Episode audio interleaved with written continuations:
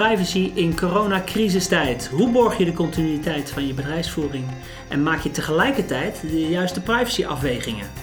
En wat moet er nou eigenlijk gebeuren om die discussie rondom die corona-app constructief te voeren? Mijn naam is Marius van Rijswijk. Welkom bij de VKA Privacy Podcast.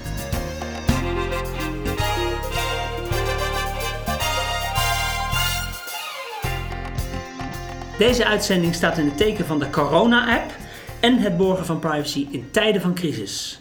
En bij mij aan tafel zit René Volwerk, Privacy and Security Consultant bij VKA. En Wim Kok, ook Privacy and Security Consultant bij VKA. Hartstikke goed, wat goed dat jullie er allebei zijn. Met René duiken we even de wereld van de corona-app in. Hè? En met jou, Wim, gaan we het hebben over BCM. Hè? Business Continuity Management in tijden van coronacrisis. Maar we beginnen dus met de corona-app.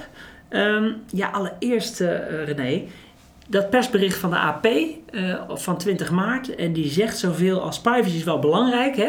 Maar de prioriteit ligt bij de bestrijding van het virus en het redden van levens. Hè? Dat was de topprioriteit. Zeker. Daar begon het eigenlijk mee, waar het begon over de corona-app en ook privacy. En toen heeft het ministerie wat kaders afgegeven voor die ontwikkeling van die zogenaamde corona-app. In die aanloop daarna, hoe kijk jij daar nou als privacy security specialist tegenaan? Ik vind het een heel positief te waarderen initiatief. Mm-hmm. Dat ze met zoveel transparantie en openheid zo'n belangrijke app geselecteerd gaat worden. Dus daar vind ik echt dat VWS daar een compliment voor verdient. Mm. Wat minder duidelijk is wat nou precies beoogd wordt met die app. En dan met name de afweging, is dit een app voor een crisistijd? En is het een crisismaatregel? Mm-hmm. Of is het een app die gewoon lopend beleid moet ondersteunen, waar alle eisen en normen die we kennen aan moeten worden gesteld voordat die in productie kan worden genomen?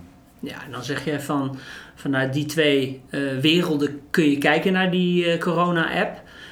Als je dan kijkt naar die kaders die het ministerie heeft meegegeven, hè, daar staat onder andere anonimiteit in, juistheid, dataminimalisatie, hè, een aantal van die basale privacybegrippen overigens. Hè. Maar zijn die dan vooral gericht op een app in crisistijd of juist een app in de reguliere bedrijfsvoering zoals jij schetst? Hoe zie jij dat? Zoals ik het zie, en dat leid ik voor een deel af uit ook de uitingen die bijvoorbeeld minister De Jonge heeft gedaan. Toen men dacht, we hebben een app nodig om de processen van de GGD te ondersteunen, mm-hmm. hadden ze het idee dat die er al waren, die app. Dat er al volwassen apps in de markt zouden zijn die de ondersteuning voor de GGD zouden kunnen verlenen. Mm-hmm. Waarschijnlijk ook met een schuin oog naar het buitenland gekeken hebben. Wat tijdens de app het onduidelijk is geworden, is dat allemaal nog onvolwassen producten zijn. En dat daar dus de verwachting van het ministerie aan de ene kant en de realiteit gebracht door de leveranciers, daar zat gewoon een groot verschil tussen. Ja, dat is eigenlijk ook wat Pels Rijke vervolgens in haar visierapport heeft geschetst recent. Hè, van geen van die ingediende voorstellen, die voldeden eigenlijk aan die criteria van het ministerie. Nee. En jij zegt eigenlijk van ja, maar dat is ook niet zo gek, want het moest in zo'n korte tijd, maar dat zijn onvolwassen producten gebleken. Ik denk dat men de verwachting had dat het volwassen producten zouden kunnen zijn. Oké, het ministerie had verwacht. Het ministerie had verwachtingen, ja. Hè? Want anders hadden ze het misschien anders ingestoken, ook qua criteria. Hè? Want in de lijst met criteria is gewoon een volwassen app, productierijp, van alle waarborgen voorzien die je maar kan op hoofdlijnen kan stellen. Mm-hmm. En daadwerkelijk bij de appathon, zoals dat zo mooi heet, bleek dus dat bij geen van de partijen maar überhaupt het geval was. Ja, en als je dan vandaag kijkt, echt net vers van de pers, onderzoeksrapport van de AP, Autoriteit van Persoonsgegevens, die 7 apps ook heeft bekeken en heeft gezegd, een aantal dingen noemen ze, hè, te weinig informatie over de apps, doelen zijn onscherp geformuleerd, de juridische grondslag niet onderbouwd, de rechten van betrokkenen maken ze zich zorgen om. Maar zeg je dan ook eigenlijk dat meten ze weer af tegen een onvolwassen product? Nou ja, ze stellen eisen die je aan een volwassen product, hè, in een normale, zeg maar, softwareontwikkelingscyclus zou moeten stellen. Mm. En die leggen ze nu tegen blijkbaar onvolwassen producten. Dan krijg je een verschil tussen wat de norm vereist en wat het product kan. Ja, dat is eigenlijk niet helemaal eerlijk als ik jou zo hoor. Want hoe kan je nou... Dan meet je met twee maten eigenlijk. Of je meet met het verkeerde meetlat. Dat weet ik niet, want die leveranciers zijn bewust erin gestapt. Ja. Dus die wisten ook wel waar ze aan begonnen. Ja. Dus, maar wat mij dus wel verbaast is dat er niks volwasseners blijkbaar tussen heeft gezeten dan wat er nu geselecteerd is. Ja. Dat vind ik verbazingwekkend voor zo'n belangrijk onderwerp. Ja. Als je kijkt naar de reacties van veel privacy experts. En security experts. Ja. Die waren toch wel vrij, vrij negatief, hè? Ik had wat last van plaatsvervangende beroepsschaamte, zal ik maar zeggen. Ja. Want we moeten kritisch zijn. Laat dat helder zijn. Want het gaat over belangrijke dingen. Het gaat over medische gegevens van mensen. En dat soort dingen. Maar we zitten in een crisis. Ja. Ja. En waar iedereen, zeg maar, de meeste, de uitzonderingen daar gelaten, keek toch vooral weer naar van, wat voor eisen stel ik aan een volwassen product, als ik alle tijd van de wereld heb om, zeg maar, een product te ontwikkelen. En dat was, ik heb niet meegekregen iemand die zei van, weet je, als we nou voor 80% gaan, kunnen we snel live, kunnen we misschien wel de maatregelen om de crisis te verzachten en onze economie weer op gang te brengen, sneller invoeren. En dan fixen we daarna wel die andere 20%. Ja. Nee, het moet gelijk 100% zijn. Ja. En als het 99% is, is het ongelooflijk slecht. In ieder geval, dat was wat ik uit de woorden van een heleboel van de experts die je dan op de verschillende sociale media en andere podia voorbij zag trekken. Wat mij dan ook wel weer verbaasde, is dat eigenlijk een van de eisen die het ministerie stelde in het document, in die uitvraag, is anonimiteit. Anonimisering betekent in mijn optiek ook dat er dus helemaal geen privacy issues zijn. Want waar gaat daar het scheef in die discussie dan? Als de apps waren geslaagd om anonimiteit daadwerkelijk aan te tonen en ook te kunnen borgen, dan heb je gelijk, hè, want anders is de AVG niet van toepassing. Ja, zeggen we in koor. Ja. Alleen om dat te kunnen vaststellen, moet je natuurlijk wel criteria, zeg maar, toetsen. Hoe komen ze tot die anonimiteit? En ik denk zelf dat er zijn twee protocollen die worden, het TCN-protocol en het D3PT-protocol. En zeker dat D3PT lijkt mij wel iets wat, zeg maar, daaraan voldoet. Okay. Alleen dat was nog niet een volwassen product. Aha, dus je hebt die appathon gekeken, hè? Zeker. En dus jij zegt eigenlijk geen van die partijen kon anonimiteit dus waarborgen. En dan krijg je dus een reactie van privacy experts. Ja, zo absoluut. Is die ontstaan, oké. Okay. Maar dat zit dus voor belang in de volwassenheid van de producten. Huh? Ja, dan komen we weer terug op jouw, even jouw stokpaardje in die zin. Van vanuit welk perspectief bekijk je het nou? Want je zegt eigenlijk, Als je vanuit een crisisoptiek kijkt, dan vraagt dat procedure X. Ja, dan moet je dan zul je concessies moeten doen. Of zeg je, nee, het is een regulier verhaal. Ja, dan moet je die procedure volgen. En dat is misschien wel zorgvuldig, maar dat duurt dus ook langer. Precies. En daar zou, denk ik, het ministerie het antwoord op moeten formuleren. Hebben ze dat in jouw optiek in die uitvraag niet voldoende gedaan? Ze hebben het wel geprobeerd, volgens mij. Want er werd nadrukkelijk gezegd, hè, kant-en-klaar product, anonimiteit geborgd, security op orde. Mm-hmm. Alle vinkjes zouden moeten staan. Alleen, ze hebben geen product kunnen vinden wat, zeg maar, aan die eisen voldeed. Is de constatering achteraf. Ja, dus jij zegt eigenlijk van, de eerste stap is sowieso, het ministerie moet duidelijkheid geven over hoe ze dat benaderen. Ja. Maar hoe komen we toch weer naar een constructieve dialoog? Want de negativiteit die nu ontstaan is, zeker vanuit privacyperspectief, is eigenlijk van, dat is een no-go. Ja. Hoe krijg je toch weer mensen in dialoog dan? Dat vind ik een lastig. Ja. Als ik het aan mijn moeder vraag, die zegt, natuurlijk ga ik dat doen. Want we willen toch allemaal nog wel beter worden. Ja. Ja, hè? Dus in hoeverre is de negatieve mening van de experts nou bepalend voor, zeg maar, de inzet? Of moeten we draagvlak. Of moeten we dat juist aan de niet-experts vragen, die er gewoon met gezond verstand naar kijken? Ja. Ik opteer een beetje voor het laatste. Ik vind zelf dat we... Het probleem is maatschappelijk zo groot... Dat we ons niet door privacy en security experts... Alleen, ja, daar zit het in, hè? Zeg maar, dan de weg moeten laten wijzen. Ja. En we moeten vooral die afweging, maatschappelijk belang... versus privacy en security... Maar ja, je zegt, eigenlijk hoor ik je zeggen... je moet een brede belangenafweging gaan maken... En die privacy experts niet als enige vanuit dat perspectief naar iets... Want dan kom je nooit tot de oplossing. Nee, wat het jammer vind ik was... en wat we straks ook al hebben zeg maar gerefereerd... is dat onze beroepsgroep niet in staat is geweest... om met een positief antwoord zeg maar, de juiste richting aan te kunnen geven. Ja, oké. En dat... volgens mij zijn de elementen er wel, hè. Met name die twee protocollen, waarvan die D3PT... Bieden mogelijkheden om anonimiteit te borgen... Ja. En toch ook hopelijk snel de maatregelen te nemen om de crisis te verlichten. Oké. En kortom, we moeten denken een beetje uit die stand... En dat geldt voor iedereen, denk ik, maar met name misschien wel de privacy professionals... van we zijn er niet van, maar we vinden er wel wat van. We zitten met z'n allen op de tribune en we roepen hard naar beneden, fout! Maar ja, we kunnen wel beter roepen goed. He? Of en tips en tricks geven. Absoluut. Want dat hebben we met z'n allen natuurlijk wel nodig, maatschappelijk gezien. Ja, dat denk ik ook. Nou, dat is een mooie afsluiting. Dankjewel René. Goed dat je er was. Graag gedaan. En in aansluiting daarop, want dat hangt natuurlijk heel erg samen met Business Continuity Management. En daarom ben ik blij dat Wim er is. Wim, goed dat je er bent. Ja.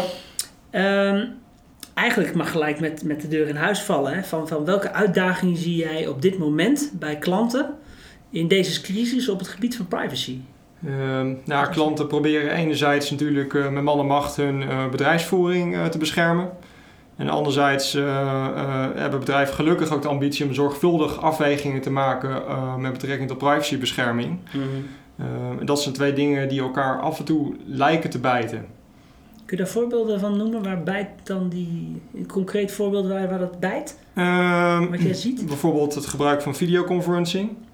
Dus er zijn veel gratis applicaties op de markt aanwezig. En applicaties zoals Zoom bijvoorbeeld, wat recent zoveel in de media is geweest. Dus wat moet je daar nu als organisatie mee? Ook wanneer je het al geïmplementeerd had.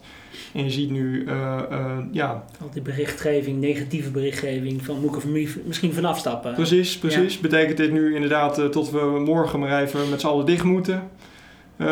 Of gaan we toch nog de ruimte pakken om op zoek te gaan naar een andere tool en doen we het er even mee? Ja. Dus, andere voorbeelden die je tegen bent gekomen in de praktijk? Online samenwerkingsomgevingen.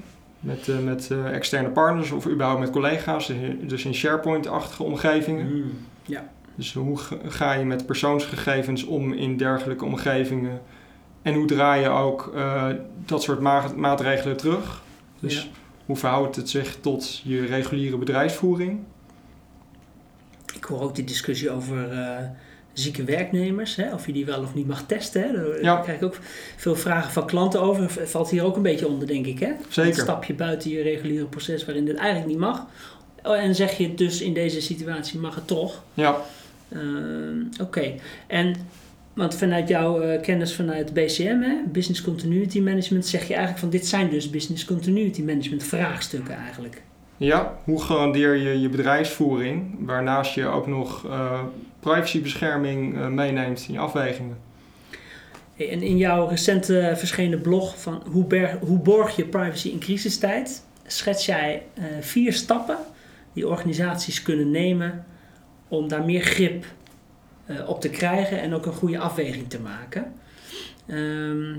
Zullen we eens door die stappen heen lopen en eens kijken? Nou, daar kunnen we denk ik luisteraars wel wat aan hebben. Ja, wat is stap 1 volgens jou? Stap 1, ik heb hem net eigenlijk al benoemd. Maar maak een afweging. Is het een crisismaatregel of betreft het reguliere bedrijfsvoering?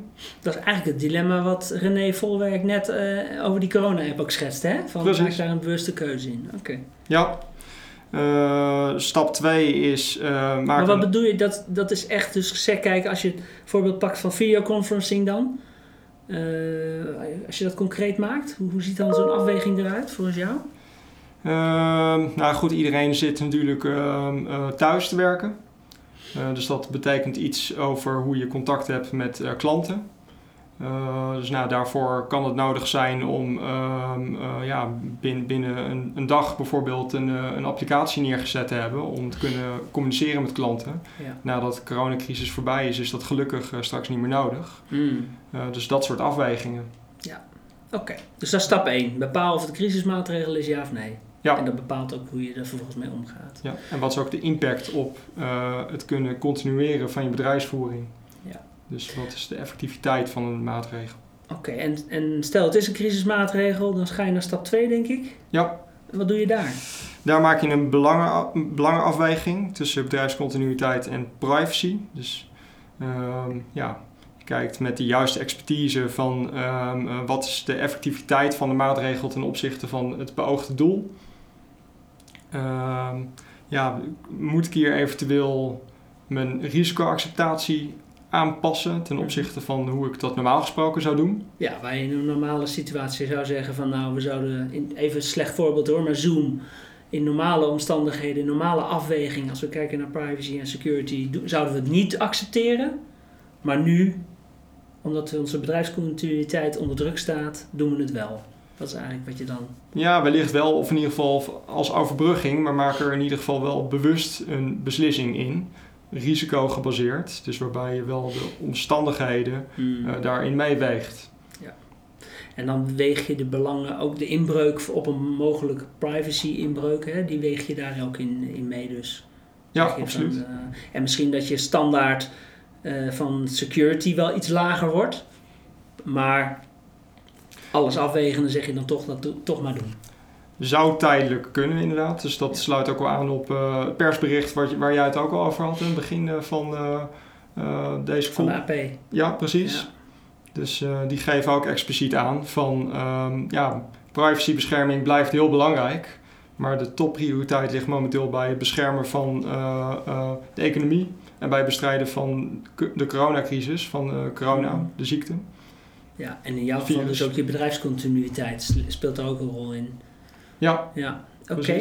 En stel dat dus je hebt die afweging gemaakt. En je besloot het wel te doen. Dat kan dus. Hè? Hoewel je misschien je standaard of je aantal risico's accepteert die je normaal niet had geaccepteerd. Dan ga je naar stap 3, denk ik. Ja, precies. En dat is richt een audit trail in, waarin je ook vastlegt, gebaseerd waarop je een bepaalde afweging hebt genomen. En waarin je ook vastlegt hoe je uiteindelijk ook weer terug gaat komen tot een normale situatie. Dus daarbij moet je onder andere denken aan zorg ervoor dat een applicatie geen koppelingen heeft met bestaande applicaties die je gebruikt. Zodat je het ook snel weer terug kan draaien na de coronacrisis. En wijs ook een eigenaar aan voor een crisismaatregel. En geeft die eigenaar ook de verantwoordelijkheid om ook die maatregelen weer terug te draaien. Oké, dus me helemaal inzichtelijk maken wat je hebt gedaan in die specifieke periode. Zodat je alles weer terug kan draaien op het moment dat straks de crisis voorbij is. Ja, precies. Dus maak gewoon de afweging inzichtelijk. Ja. Maar doe dat gestructureerd. Ben je niet bang voor de discussie van want wat is nou het eindpunt van deze crisis dan? Hè? Hoe definieer je dan het eindpunt van deze crisis eigenlijk? Het kan best wel eens heel aantrekkelijk zijn om gewoon lekker door te gaan met... Absoluut. Toch? Absoluut. Dan is het ook aan de privacy professionals om vanuit hun monitorende rol daar ook de bedrijfsvoering scherp in te stellen, zoals we dat altijd al doen. En ook deadlines af te spreken met betrekking tot de maatregelen. Oké, dat is wel een goeie. De FG daarbij te betrekken. Bijvoorbeeld. De functionaris voor gegevensbescherming. En die daar een belangrijke rol en zeggenschap in te geven. Ja. Oké. Nou, je hebt die oude trail. Dan neem ik aan dat je ook vanuit privacy termen bijvoorbeeld een tijdelijk register misschien wel hebt aangelegd. Waarin je die verwerking hebt vastgelegd. Hè, dat kan ook een mooie manier zijn, denk ik. Hè? Ja, iedere verwerking van persoonsgegevens moet je in je register van verwerking opnemen. Ja. Dus, absoluut. Ja. Dan heb je dat. Dus dan heb je een beeld van welke stappen je hebt genomen. En dan kun je die ook terugdraaien. En stap 4 beschrijf je dan nog? Ja, dat is een stukje nazorg. Dus het daadwerkelijk terugdraaien van de crisismaatregelen. En ook een hele belangrijke, evalueren. komt altijd terug, hè? Ja, zeker. Plan, do, check, act. Ja, op zowel BCM-gebied, maar ook voor je reguliere bedrijfsvoering. Want wat hebben we nu geleerd van deze crisis? Wat ook weer impact heeft op je reguliere bedrijfsvoering. Je hoort tegenwoordig mensen al wel veel speculeren over de impact op het thuiswerken. Mm-hmm. Dus ja, in hoeverre gaan we misschien toch duurzame applicaties neer moeten zetten die hetzelfde bieden als wat we nu dan tijdelijk hebben gedaan. Ja, de voordelen van deze crisis ook weer voor te zetten straks eigenlijk. Zo, ja, als je het als een voordeel beschouwt om thuis te werken, maar dat zou dus kunnen. En dan zeg je eigenlijk van als je deze 4 stappen doorloopt, wat levert dit jou op als organisatie door het zo gestructureerd te doen? Nou ja, in ieder geval het zorgvuldig durven te nemen van beslissingen om je bedrijfsvoering te beschermen. En daarin ook een stukje bewijsvoering ten opzichte van een toezichthouder bijvoorbeeld te kunnen vastleggen. Dus, en tegelijkertijd ook het gestructureerd vastleggen zodat je er achteraf zelf van kan leren. Ja, mooi. Nou, hartstikke goed. Kortom, het durf in crisistijd maatregelen te nemen, maar maak ze bewust. Maak ze bewust. Vast. Ja, exact. Okay, hartstikke goed. Dankjewel Wim.